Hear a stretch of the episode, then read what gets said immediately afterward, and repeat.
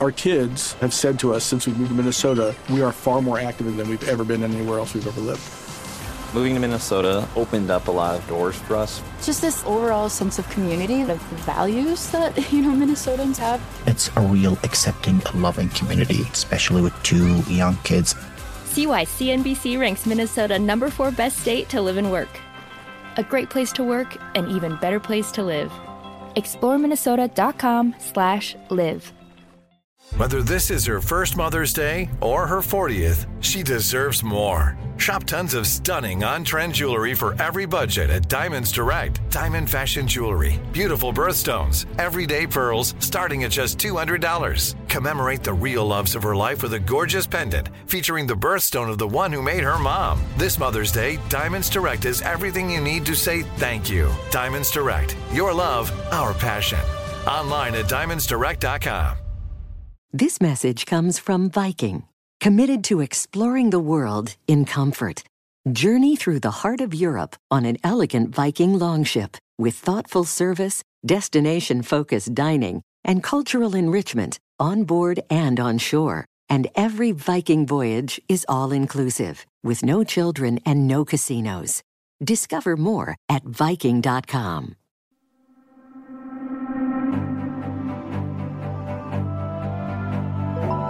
Welcome to the Psychology Podcast, where we give you insights into the mind, brain, behavior, and creativity. I'm Dr. Scott Barry Kaufman, and in each episode, I have a conversation with a guest who will stimulate your mind and give you a greater understanding of yourself, others, and the world we live in. Hopefully, we'll also provide a glimpse into human possibility. Thanks for listening and enjoy the podcast. Today, it's great to have Ryan Holiday on the podcast. Holiday is one of the world's foremost thinkers and writers on ancient philosophy and its place in everyday life. He is a sought after speaker, strategist, and the author of many best selling books, including The Obstacle is the Way, Ego is the Enemy, The Daily Stoic, and the number one New York Times bestseller, Stillness is the Key. His books have been translated into over 30 languages and read by over 2 million people worldwide. He lives outside Austin, Texas, with his family his most recent book is Lives of the Stoics The Art of Living, from Zeno to Marcus Aurelius, and he'll let me know if I mispronounce those names. Okay, so I want to start with Seneca. He talked about turning words into works, you know, which puts works uh, over words. Now, I really think this is super interesting his philosophy of philosophy, of the point of philosophy. Like, first of all, can you explain what that means? And then, second of all, like, how pervasive do you think that idea was among the Stoics? Because it kind of counters a lot of the stereotypes about Stoicism. Sure. So, like when people think of Plato, they think, okay, this was this philosopher who had Plato's Republic and he had these ideas about the world. When we think of Plato, we don't, nobody instinctively goes, but was Plato a good person? You know, what did Plato do? That we could contrast Plato with Socrates. Socrates is Plato's teacher. But Socrates was a soldier in the Athenian army. And then as a teacher, he didn't have a classroom. He walked around Athens and just had conversations. So Socrates was considered a philosopher because of how he lived. And the famous stories of Socrates involve, you know, obviously famously his death, but they also involve his relations with his wife, his children, how he dressed. And so for the Stoics and, and Seneca, is drawing heavily on Socrates, among others. For the Stoics, it wasn't look at the beautiful theories that this philosopher created, and much more like what did they do? What did they contribute to Greece or Rome? Did they live up to those theories? And I think for the Stoics, they had this horror of being anything like the sophists, who were these kind of like manipulative guru types who sort of half entertainer, half you know, law of attraction nonsense. The philosopher who tells people what they want to hear versus the philosopher who speaks the truths that needs to be uttered, but then most importantly, exemplifies those truths in the real world. They also, Stoics emphasized a lot, right, the cyclical nature of lots of these ideas. In modern day world, you still see the same different types, right, in the different books. Like you just talked about the type of the secret kind of type what are the modern day Stoic? I'm not saying the ones like you necessarily who are talking so directly about the Stoics, but those that in their writing style are those kinds of philosophers. Yeah, like I think, you know, Nassim Taleb would be a great example of a person who's both influenced by Stoic philosophy and talks about it.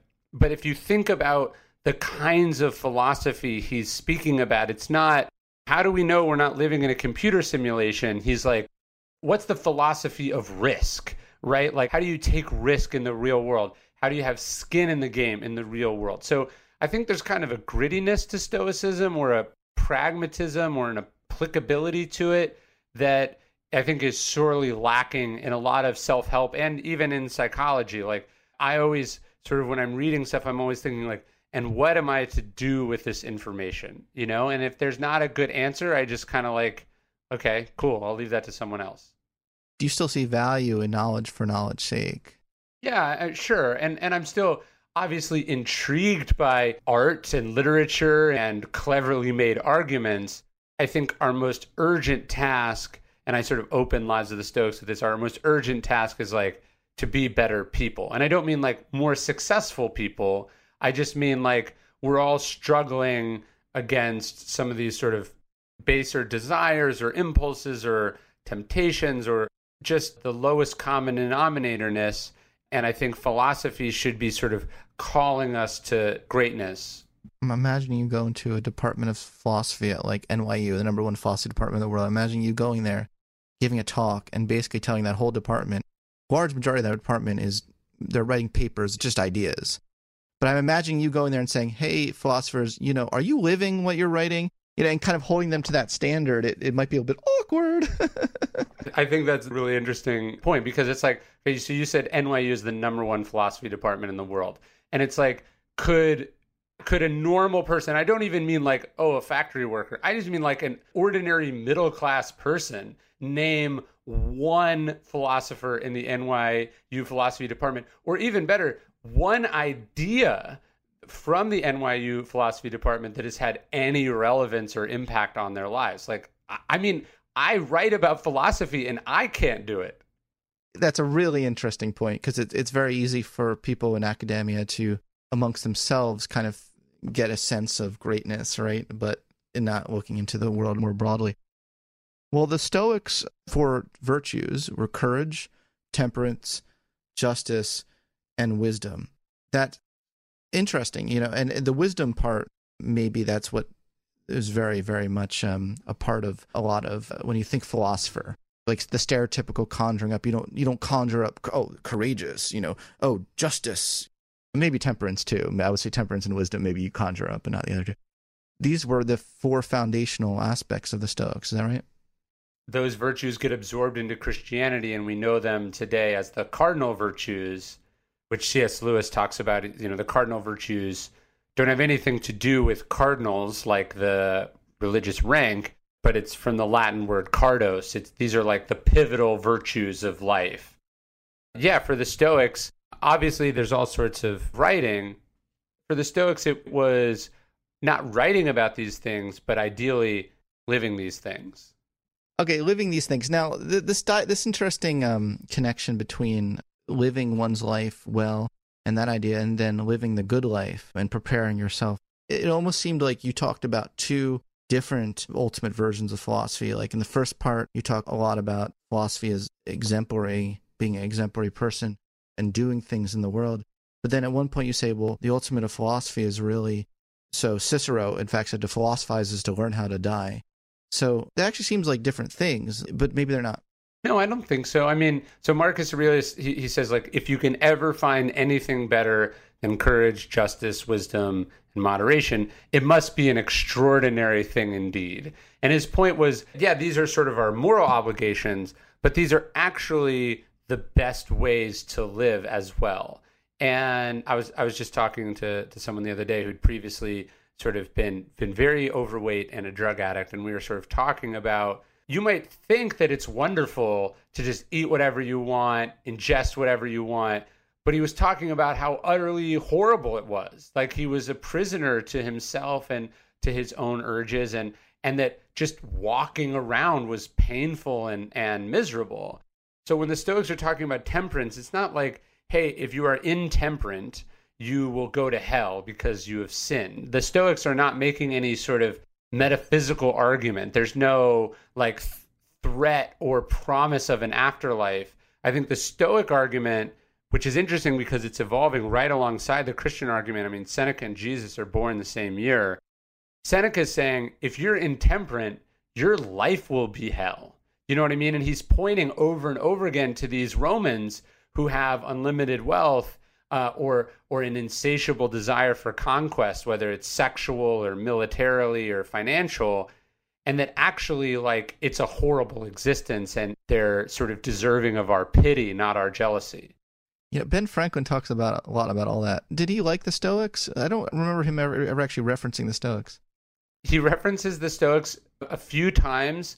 Almost all of the founders were intimately familiar with the Stoics. I mean, George Washington is introduced to the Stoics at like 16 or 17 years old. Jefferson dies with a copy of Seneca on his nightstand in French. Washington was considered the least educated of the founders. And in that sense, he only read the classics in English, not in Greek, Latin, or French, right? And so that generation, that sort of Enlightenment generation, was sort of born and raised on these classical texts.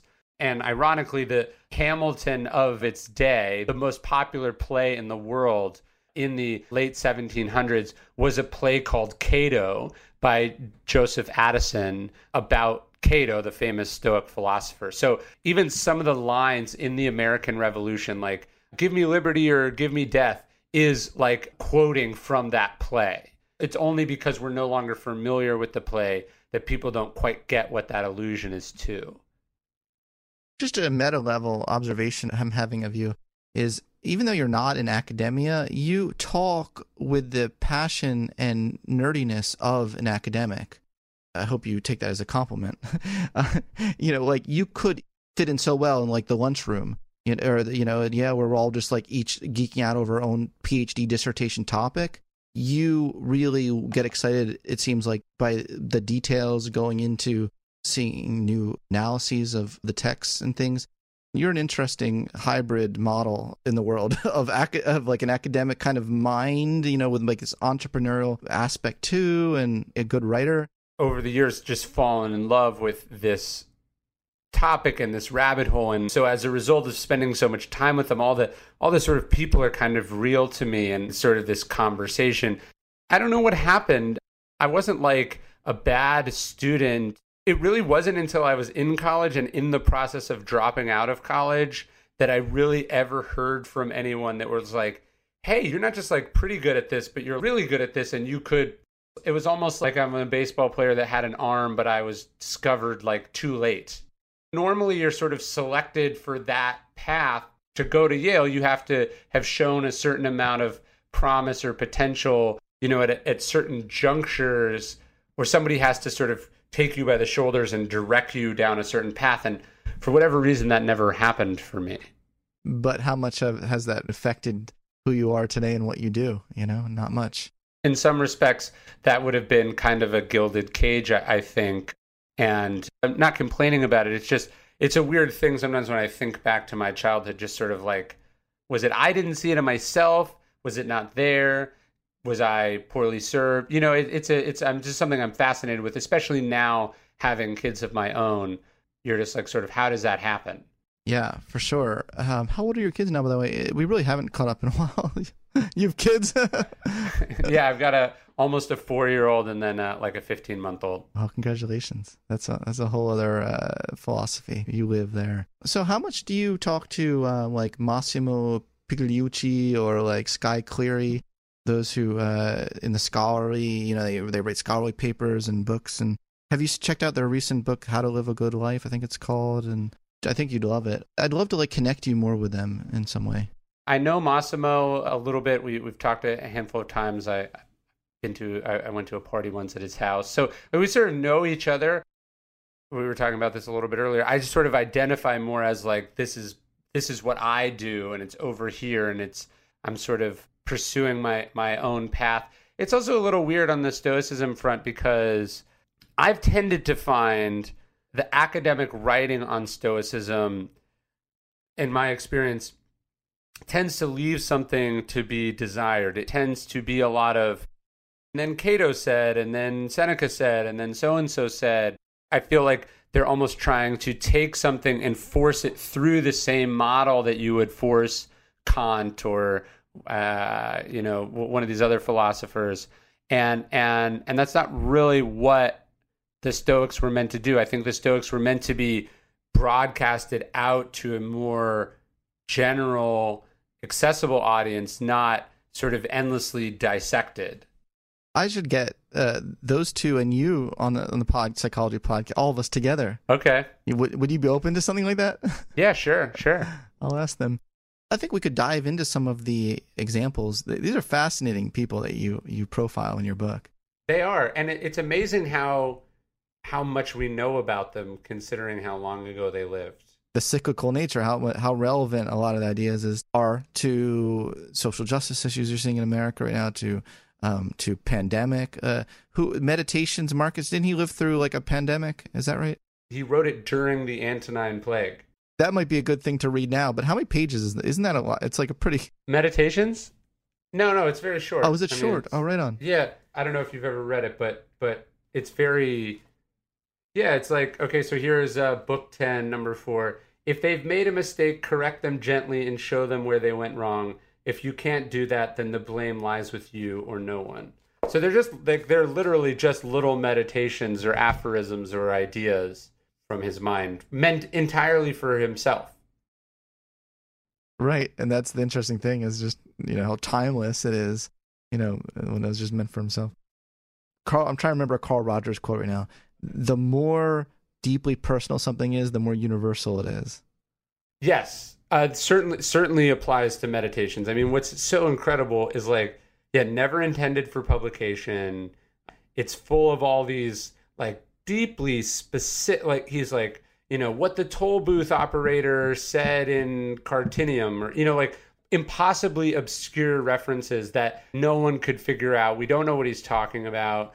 A lot of it's just random quotes that he likes, or you know, it, some of it almost feels like sort of poetry as he's going to sleep or something.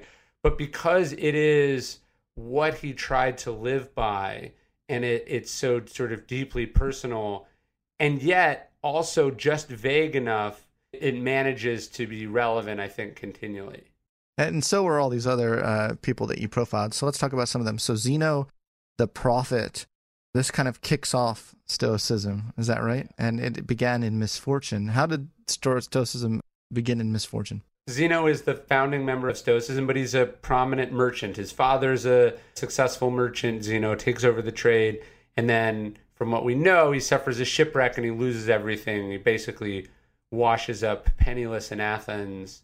And so, uh, and then and then wanders into a bookshop one day and and hears someone reading uh, a collection of thoughts from Socrates.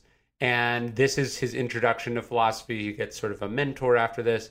But he would later joke, you know, I suffered a, a great stroke of good luck in misfortune, or, or, you know, I found a fortune in philosophy, even though in truth he lost everything. But, but in losing everything, he discovers philosophy. And so he's, I, I sort of present him as the prophet in that he's the, he's the founding member of the school. He's the, he's the one that sort of puts this, you know, 500, 800 year sort of period into motion. And it all stems from this run of bad luck. And he views life as living in harmony with nature. And I think that's a very interesting idea because they're also talking about your own inner nature. When our ego is prominent, are we fighting with our own nature? It seems like that's what they're saying. I think so. I mean, and, and one of the interesting things about Stoicism is not being, you know, Aristotle sort of so articulate and definitive and systematic that it's like we know what he thought. What all that survives from Zeno are like a handful of fragments. And this is true for a lot of the Stoics. So a bunch of the Stoics go, you know, like the you know, the, the goal of this life is to live in, in accordance with nature. That's sort of how the phrase is rendered a lot of times but nobody really ever defines living in accordance with nature. There's not like and then you you scroll down into the glossary and like here it is, right? And so I I think you're right. I think it's a combination of of of our nature as sort of human beings and and and animals in the world. Sort of everything has its place. You know, the sort of the the, the ecosystem. But I think more it's referring to your inner nature, to your character. I, I think the Stoics are probably pushing back against this idea of eternal sin that we're born flawed I think they would see it as we're inherently good. We we we we we know what's right, but we sort of drift away from it or are pulled away from it, and so it's the philosophy is about sort of cultivating that inner nature and then uh, following it. Yeah, their their idea of the harmony and flow of life being kind of effortless through virtue is very very interesting. I mean, there there's some times where I feel like I'm I'm accessing the naughtiest bits of myself and I'm still in flow though. I mean, is it like do you only you're only in flow when you're being virtuous? Is that right? I don't know. I mean, maybe I was thinking about this the other day. Like, I don't, I don't know about you, and it, it can feel a little flip to be talking about it. But it's like the last six months of my life have been, you know, as as quite wonderful in the sense of obviously what I see going on in the world, I find to be horrifying. I'm sort of worried about certain things, but on the other hand, I'm kind of I've so zoomed in and you know, I'm not traveling, I'm not chasing things. I'm in a routine, I'm surrounded by family, I'm I'm outside in nature because I, I you know I don't live in a big city. I'm I'm active. I might be anxious a little bit about hey, what's the latest news on the pandemic, but I'm not anxious as in a I have to get across town in 30 minutes or I'm going to be late for this appointment because they don't have any appointments. And not only do I not have any appointments, I don't even feel I don't even have inquiries for appoint, appointments and I don't feel guilty that I can't manage all the appointments. I think this is the kind of crap that they're talking about that has been built up in our lives and and we sort of lose the forest for the trees. So when I think about living in accordance with nature, I, I've probably lived more in accordance with nature the last six months than probably at any time in my life because I really had no ability to do anything else. Makes a lot of sense, and and I really resonate with that in a lot of ways. I'm kind of digging, you know, not having to talk to people in person. yeah, no, no. I mean, I think that's going to be a question. You know, you know, people go when this goes back to normal. I, I don't think that's really going to happen. I think some things are going to be permanently changed. But it's like, like you know, Texas was a little insane where I live, where like it seemed like maybe in June everyone decided collectively we were over it and we were going to pretend that the virus didn't exist anymore. So there was this brief period where all of a sudden people started inviting me to do stuff again. And even though I didn't agree, like I, I wasn't planning on doing anything, just the pressure of suddenly getting the requests. I thought I had this equanimity, that I possessed it. Really, the equanimity was the absence of the disturbances of the equanimity. And so I think one of the questions as life does eventually move on is how do you preserve you know like nobody's asking me to get on a plane and fly to Denmark to give a talk. And so I'm not tempted by the ego of it or the financial element of it to do it. And it it's revealing to me that I clearly actually don't want to do it because I'm happier not doing it. But the temptation to accept the offer isn't there, but I imagine when it is there, that will be attention for me. I really resonate with that. You have no idea.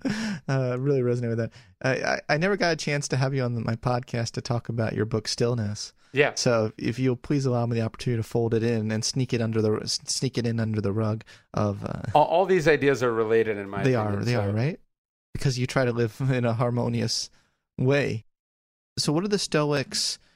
Because I don't think they they would have used the word stillness. I would have thought that because stillness does feel like a very Eastern word.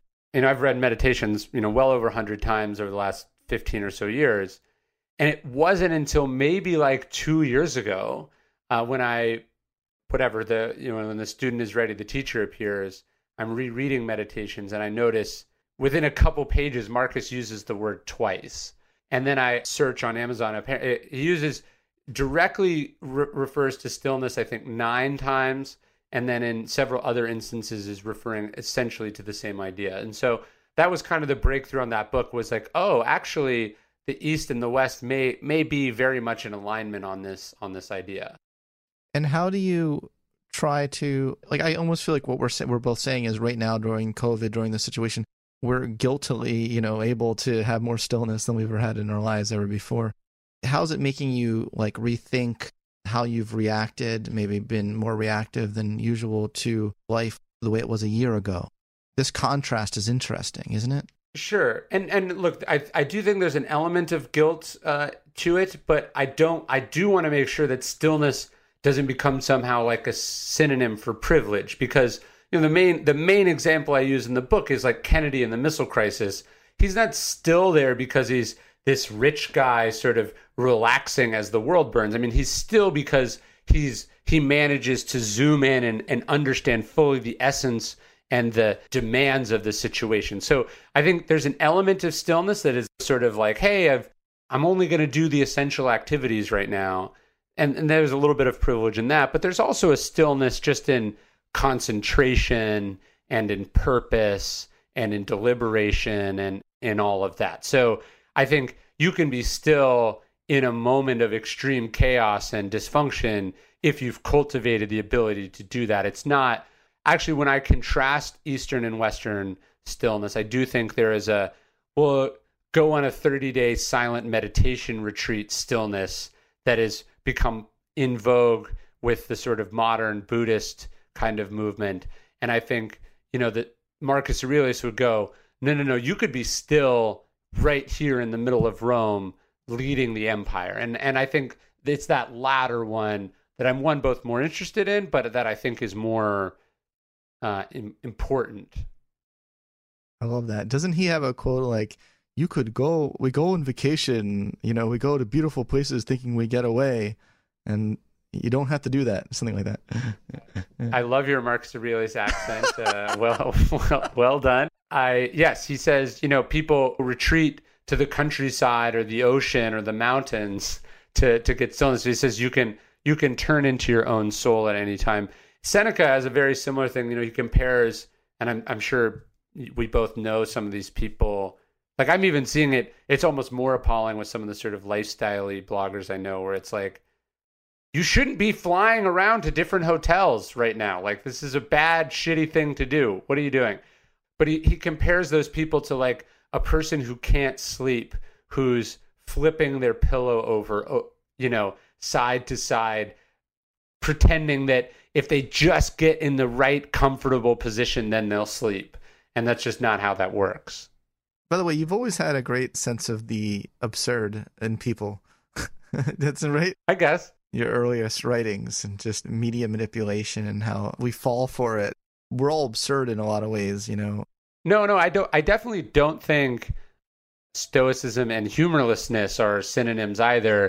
Chrysippus, one of the Stoic philosophers, quite literally dies of laughter as an old man, which is like my favorite.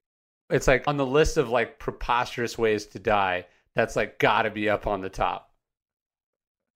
I mean, yeah, if that ever happened to me, I hope there's an afterlife so I can laugh at that fact that that happened. So, Aristo the Challenger. So, this is the Challenger is interesting because he's like, hold, hold on, he would be against hacking today, right? Everyone's into you know hack your mind, hack you know the body. But he Aristo would probably be the challenger today to that, right? Yeah, I think I think Aristo is sort of the purist. There's a thread of cynicism that runs through the Stoics. Um, they were inspired by you know Diogenes the Cynic and others, but there's kind of an antisocial element to the Cynics. A kind of a it's almost like a form of nihilism where it's just like, well, what about this? What about this? What about this? Sort of pointing out the hypocrisy or the the lack of purity in this or that. And and so I sort of find him not to be an objectionable character, but uh, I, I sort of see him as a cautionary tale in the book, to be sure. Um, so let's talk about Zeno the maintainer. Now, why are there two Zenos? Yeah, I was just exactly like, what's up with that? Like, didn't they all get all get confused with each other at all?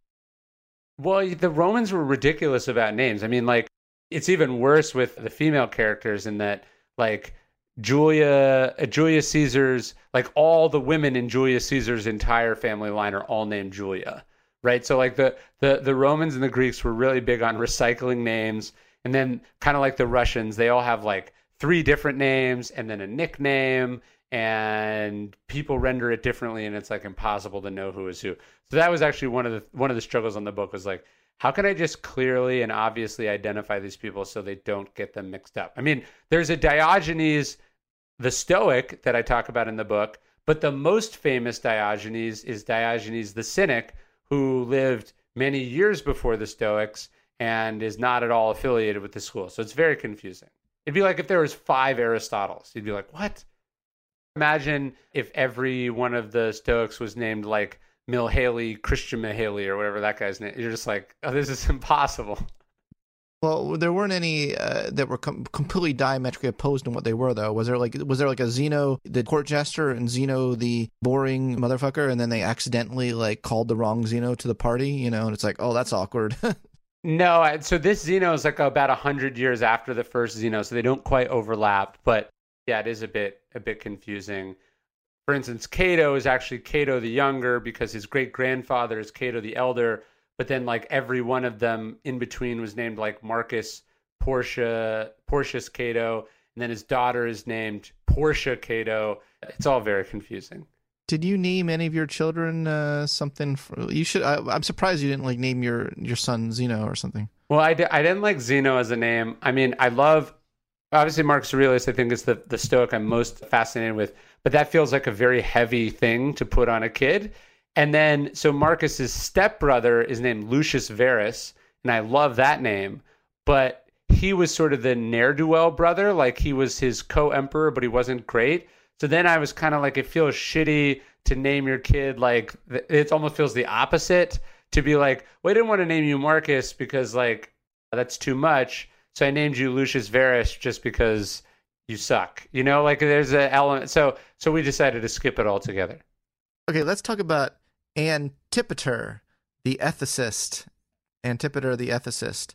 His formula for virtue was in choosing continually and unswervingly the things which are according to nature and rejecting those contrary nature. We, we talked about that a bit a bit before. Oh, by the way, we didn't we didn't talk about Zeno the Maintainer, did we? We we just went off about his name. He was the cyclical guy. Very briefly, but he, he's just sort of a yeah, he's just a transitionary figure. He's like one of it's like whoever was the dean of uh, you know the Harvard Divinity School in 1964. Nobody knows that guy's name. You know what I mean? But I, am sure he did important work. Back to Antipater, um, this idea that we were talking about earlier about nature.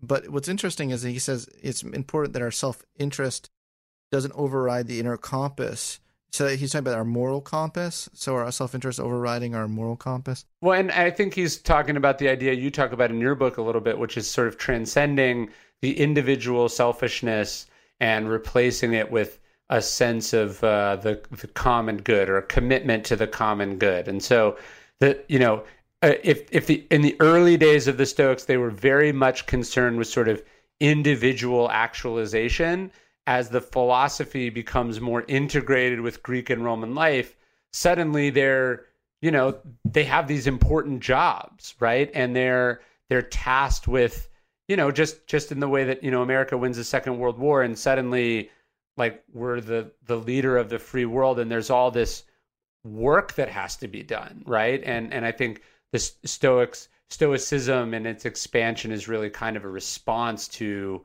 to to some of that. Panaetius, the connector. I think he, he might have been fun to hang out with. Yes, I mean he was he he was definitely the sort of elite power broker type, right? The the uh, you know he would have had in the modern day he'd have he'd have had the Ivy League education, and then he would have been on the National Security Council, and he would have thrown great parties that always had the best speakers and debates. You know, he's kind of like a but but there was a heterodoxness to him. But he's kind of you know a a, a like a, yeah a, what we'd call a public intellectual today. You wrote, um, according to oh I won't be able to pronounce this name Diogenes Laertius. Uh, you mentioned it earlier that that Panaetius was the first Stoic to believe that virtue was not self sufficient claiming that strength, health, and material resources are also needed. So that was like a evolution in the ideology of Stoicism with this guy. you get a sense as the Stoics go from from Zeno through uh, Panaetius to uh, then particularly to the Romans, they're like getting tougher. You know, like they're getting they become soldiers and generals and statesmen. There's an element of them like the, the sort of physical discipline of it, which obviously was so essential in Greek and Roman life. You know, the training in the gymnasium and you know fighting in wars. You, you you get you get a sense of there's like a there's a there's a tough guy element to it, which again isn't what we think about when we think about philosophers. Right, but when we think about Stoics, we do think guys. Is there a female Stoic from that time? Yes. So two ideas from this. So one, Musonius Rufus, who comes later in the Roman Empire, sort of gives a bunch of speeches and essays, which we think he's drawing on some earlier Stoics. So it's a longer thread, but he basically says there's your genitals have nothing to do with virtue, and that both sexes uh, need to cultivate virtue, should be taught philosophy. That both men and women are as capable of being good philosophers as a male and female hunting dog are capable of doing the job, or a male and female horse are equally capable of, you know, running at high speeds or being used in battle. So there's that. And then obviously we don't know a lot about the daughters and wives of most of the Stoics, but Cato, uh, this is in the Roman Republic, um, famously does teach his daughter philosophy, Portia Cato, and she I, I, profile her in the book. She's the main female Stoic that I talk about. You know, she is integral in the assassination of Julius Caesar. So plays not just a not just a role in philosophy, but like in one of the most significant events in world history. I mean, she's like right there. Some people might say just cancel all the Stoics. You know, you know, people are tearing down statues, right? Of just because like they just represent a time period. What do you say? Someone's like cancel Stoics because they're all men. I'm pro tearing down statues. So it, it, I say this as someone who loves history. People go, um, but but uh, we can't just forget our history. And it's like I totally agree. That's why I've dedicated my life to writing books about history. Like there are many better ways to remember history than than in publicly funded and maintained stone monuments of shitty people, right? So I'm not opposed to, say, taking down Confederate statues. And I don't think the Stoics would be most famously after Commodus, Marcus Aurelius' son, dies, there's a, a cathartic sort of uh, release of the Roman people who who rush out to tear down all of his statues because he was a shitty emperor. And so um, I look, uh, I and I do try to talk about it in the book, uh, but but definitely more in the email that I do every day for Daily Stoic. Like the the Stoics are not perfect and had enormous blind spots, which we should probe and question.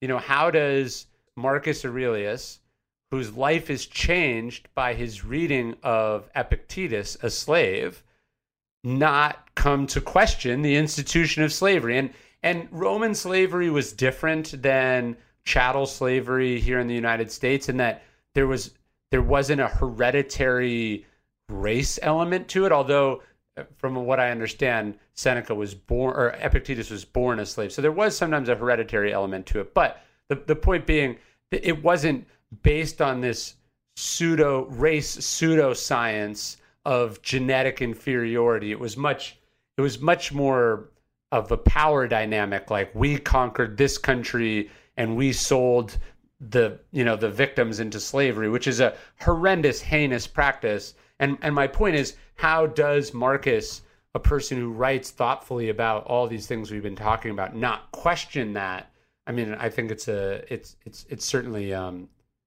it, it's certainly a moral failing um do we tear down his statue? I don't know. I guess the, the, argument I've made, for instance, people go, should we tear down Marcus Aurelius' statue in Rome? And, I, and my argument is, well, you know, did uh, did Marcus tear the Roman Empire apart for the explicit purposes of propagating slavery? You know, um, did did half a million Roman soldiers die in that you know futile war? Um, no. Uh, did was that Marcus's sole and and and solitary contribution to humankind? No. And what why did the statue of Marcus Aurelius go up, right? Did the statue of Marcus Aurelius go up decades and decades after his death in a in a perverse uh, uh, fu to the victims of racism and slavery? Uh, you know, uh, in the way the Confederate statues did. No, and and then this is my final point. If the people in Rome, you know, found the Marcus Aurelius statue to be deeply painful and made a very articulate, you know, sort of reasonable argument about why, you know, they don't want it to be up. I would listen to that. I mean, what do I care? Like, he doesn't care. He's dead. The statue doesn't mean anything. You could still read his books. So, anyways, I know this is a digression, but uh, I don't think we should cancel the Stoics. I really like this cat, Posidonius. Posidonius, yes. The genius. The genius. Definitely the most gifted and brilliant of the Stoics, I would say. Well, I like this cat. I felt like I also that was one of my favorite sections of your book because it really talks about this battle between our lower urges and our higher nature uh, that Martin Luther King called uh, the civil war uh, between the north and south of our souls. You know, we can have, fight the civil war within ourselves. I was wondering if you could just, well, first of all, you know, talk a little bit about uh, Posidonius. Well, so he's this sort of brilliant polymath, you know, sort of a once in a generation talent. He's good at everything. He makes all these scientific breakthroughs. And yet, he's not just some egghead. He's kind of involved in government affairs. We were sort of talking about this when I had you on my podcast. Um, he watches Marius die. Marius is one of the most ambitious, uh, powerful Romans of his time. And Posidonius is there at his deathbed, and he watches this guy who'd been consul, like that's like basically being president of Rome, seven times in his life, which more than anyone had ever done it. And Posidonius watches just how miserable and awful and gluttonous and terrible this guy's death was. And so that I think that comes back to this Stoic idea of temperance and their their point about living in accordance with nature, not taking more than one needs.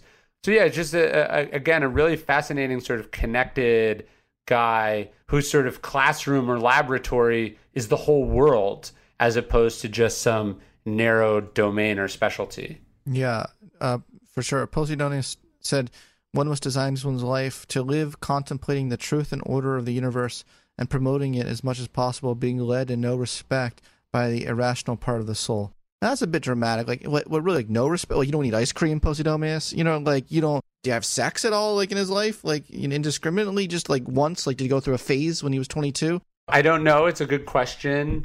Um, it, there's always a sort of, uh, you know, an omission in the Stoics. They, it's like they talk about all these serious things, but does that mean that that that there is no room for the more frivolous things or the lighter things, or is it is it that they just didn't talk about them? You know, it's I think it's a question. I I would tend to think that they were they there was also an Epicurean streak to the Stoics. Um, it was just balanced out by their their their sterner impulses as well. Wait, now was it was it them who they all had like a little boy on the side? A lot of Romans. The Stoics don't talk about it too much, but certainly you do get some sort of sneering comments from the Stoics about other Romans who are dependent on or kind of at the mercy of Like Seneca talks about men who are slaves to their mistresses or to their slave boys and stuff. So, so I think you know, unfortunately, the Stoics aren't talking about it so much from a moral comp, uh, moral context, but they are they are they are appalled more by the uh, addictive dependent element. Do you know what I mean? That that someone is is is at the mercy of an urge. Yeah, th- that's that's what it is, right? The end They being a you know a slave to your urges. Yeah, Cato was Rome's Iron Man. No, no, I I mean maybe that appears somewhere, but I'm just saying that he's sort of the he's the Roman among the Romans. Like he's the even in I mean even in his own time, it's sort of is it's attributed to him and his great grandfather, but there was an expression we can't all be Catos, right? Like uh, that that that's that's what a figure he cut even in his own time. Sort of incorruptible, incapable of being scared, always committed, always driven, temperate. You know, just just a, a real badass. Was he like the Jolunk uh, Willink or, or Jocko Willink? Jocko Willink of, the, of that time? Yeah, I, I get yes, I would think so. Although that's not a perfect analogy. I'm trying to think of of maybe who he. It, it's almost beyond. It's it's beyond that. It's just it's he was he was like a Christ-like figure to the Stoics, just above and beyond anyone and anything. Just a, a George Washington, if you will, of just like ev- everything you're supposed to embody, he embodied to them. That's a lot to live up to. That's a lot of pressure. And imagine, not only did so his grandfather was world famous, you know, in that sense. So was his grandfather, his father, and then like Portia Cato, her last words. She tragically commits suicide basically as a result of, of her attempt to assassinate Caesar. But, you know, her last words are, I am Cato's daughter. It was this like sort of intense example that everyone had to live up to and very few could measure up to. Yeah. Have you talked to Hollywood producers about turning some of these lives into something? I uh, I have not. I have not. Now, are you just saying that because like it's top secret and you have, or no, no. like you my, signed my, the deal and it's like private? No, yeah. My my book Conspiracy is being uh, hopefully adapted into a movie, but so far no one's come calling about the Stoics. It'd be cool though, wouldn't it? I think it'd be cool. I maybe so. Yeah, I would watch it certainly. Well, Hollywood producers, if you're listening to this podcast, call call Ryan Holiday and give me ten percent royalties for that idea. Sure, sure. By the way, you came. I just want to clarify. You you came up with a lot of these descriptors, right? Of some of these people. Oh yeah, all of them. Yeah, yeah, yeah. The nicknames. Yes. I love it. And so you have some that are like fearless, some that are unbreakable. You know, so you do see certain common themes of what you would typically think of as Stoics. I'm trying to highlight those that maybe you wouldn't typically. You know, um, so you have Epic, Epictetus, the free man, because uh, he he was a the one you said was born slave, right? Yes, yes. But was one of the the few that didn't have a life of privilege. Right, right. Yeah, he spends the first thirty years of his life as a slave. So then, explain a little bit why. How was freedom a metaphor there? So freedom is a metaphor and, and obviously a, a, a literal thing as well. But his point is that uh, you know Okay, as an example, so he's crippled as a result of his experiences as a slave. His slave master uh, very painfully, deliberately breaks his leg, and uh, so he walks with a limp for the rest of his life. And so Epictetus's famous quote is that uh, being crippled is a is a, a, feature of the body, but not of the mind. Um, or a lameness is an impediment to the body or the leg, but not of the mind. And, it, and so for him, freedom was a and I think he saw this in Rome, right? So he's he's the slave of one of Nero's top uh, executives, or not executives, like uh, uh, it's like uh, he. It'd be like he's Jared Kushner's slave, right? He's like the slave to a top advisor to the president. Do you know what I mean? Um, and so what what Epictetus sees is that these are the most powerful, important, richest men in Rome, but have no freedom because they've, you know, he watches somebody basically kissing the ass of Nero's shoemaker to win you know to to get on Nero's good side for instance. And he and Nero and so Epictetus is going I'm a slave but I don't have to I don't have to kiss the ass of this cobbler. Do you know what his point is is that all these people have all this freedom, all this power, and yet because of all their power and their wealth and their drives and their urges, they may well be far more, uh, far less free than he is. All right. So, and you end with dun dun Marcus Aurelius. You know, that's like the climax. You know, Marcus is the climax, the philosopher king. Where do we want to talk? Because there's so much to talk about this cat. Well, what I find incredible about Marcus is so we have this expression, right, that absolute power corrupts absolutely. And Marcus has absolute power, like more absolute power than, you know, more than a handful of people have ever had through history. And he's kind of the one exception to the rule. And and sort of what is that critical difference? And I think ultimately it's the philosophy. And so yeah, I just find him a fascinating character. I mean, his story is incredible too. Like his father is not the emperor, right? Um, he's not a royal by really any means. He's a well-born boy, but at some time, you know, between seven and ten years old, he catches the attention of the Emperor Hadrian, who has no male children, no children at all. And for whatever reason, Hadrian gets the idea that this guy, this boy, will eventually make like the perfect king. But he's way too young, and Hadrian is about to die. And so Hadrian ad- adopts an older man named Antoninus Pius, who had been a good administrator and, and leader in Rome, but relatively undistinguished, on the condition that Antoninus Pius in turn adopt Marcus Aurelius, and it sets in motion the element, the, the you know the, the the eventual contingency that that that uh, Marcus will become king. But Antoninus, they think because Antoninus is old, he'll die soon. Antoninus ends up living for like another 20 years. So Marcus Aurelius is kind of the king in waiting for 20 years. But there's never any sense that he's conspiring against Antoninus. He really just like uses it as a 20 year apprenticeship and and when you look at, the, the opening of meditations is is you know Marcus's whole it's called debts and lessons and it's all the lessons that he learned from people and there's like three pages of just all the things that he learned from his stepfather. And so it's just, it's really an incredible story with almost no precedent in history. It is truly incredible. You could have obviously written a whole book uh, just about his life. Wow. Well, thanks so so much for chatting with me today. I think that a, a big lesson from so much of this is that that these folks, I don't think they claim to be perfectly virtuous and moral, and they certainly weren't in in action but they were always trying to be the best version of themselves. That's what you wrote. They were trying to be the best version of themselves they can be. They were reading and practicing, trying and failing, getting up and trying again. Just to ask a final personal question to you.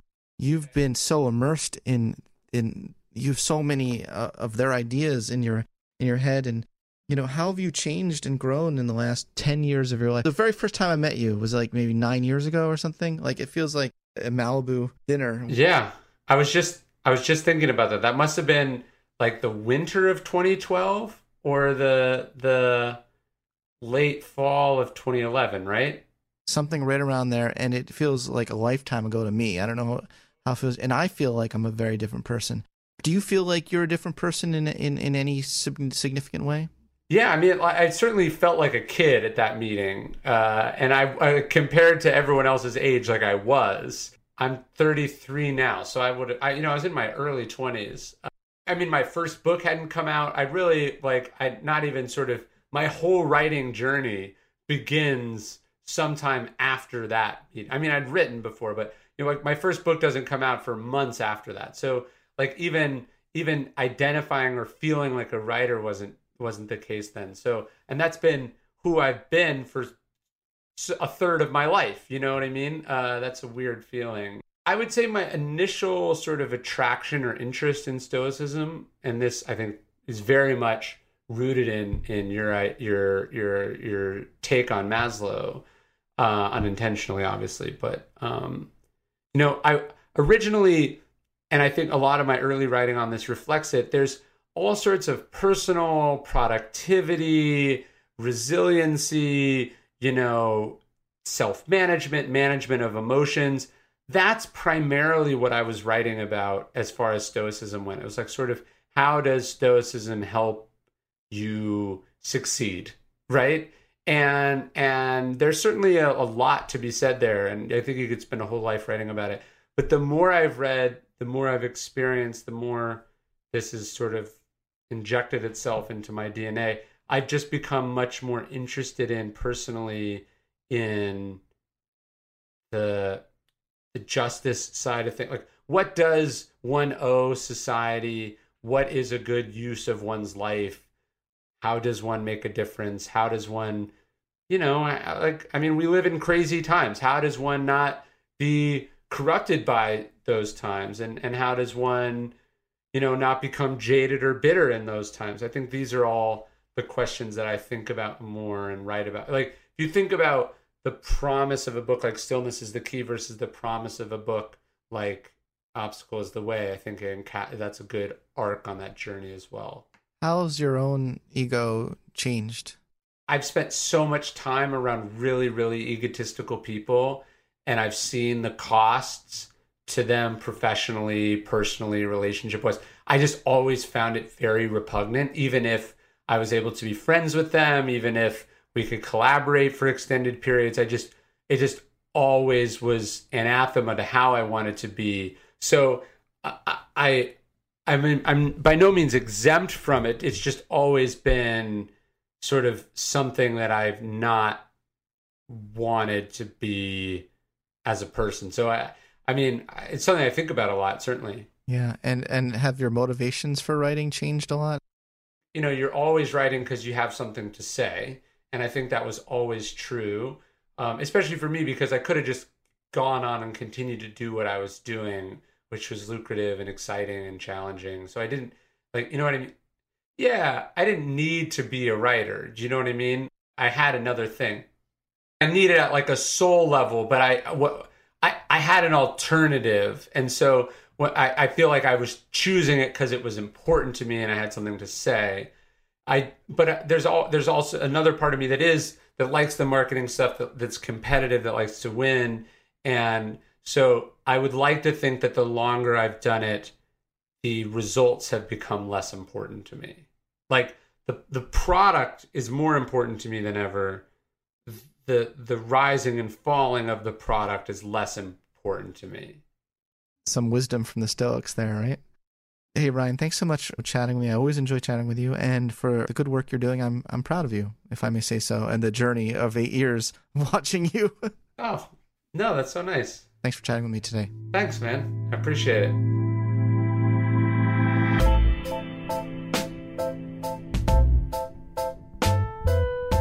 Thanks for listening to this episode of the Psychology Podcast. If you'd like to react in some way to something you heard, I encourage you to join in the discussion at thepsychologypodcast.com. That's thepsychologypodcast.com. Also, please add a rating and review of the podcast on iTunes and subscribe to the Psychology Podcast YouTube channel, as we're really trying to increase our viewership on YouTube. In fact, many of these episodes are in video format on YouTube, so you'll definitely want to check out that channel. Thanks for being such a great supporter of the podcast and tune in next time for more on the mind, brain, behavior, and creativity.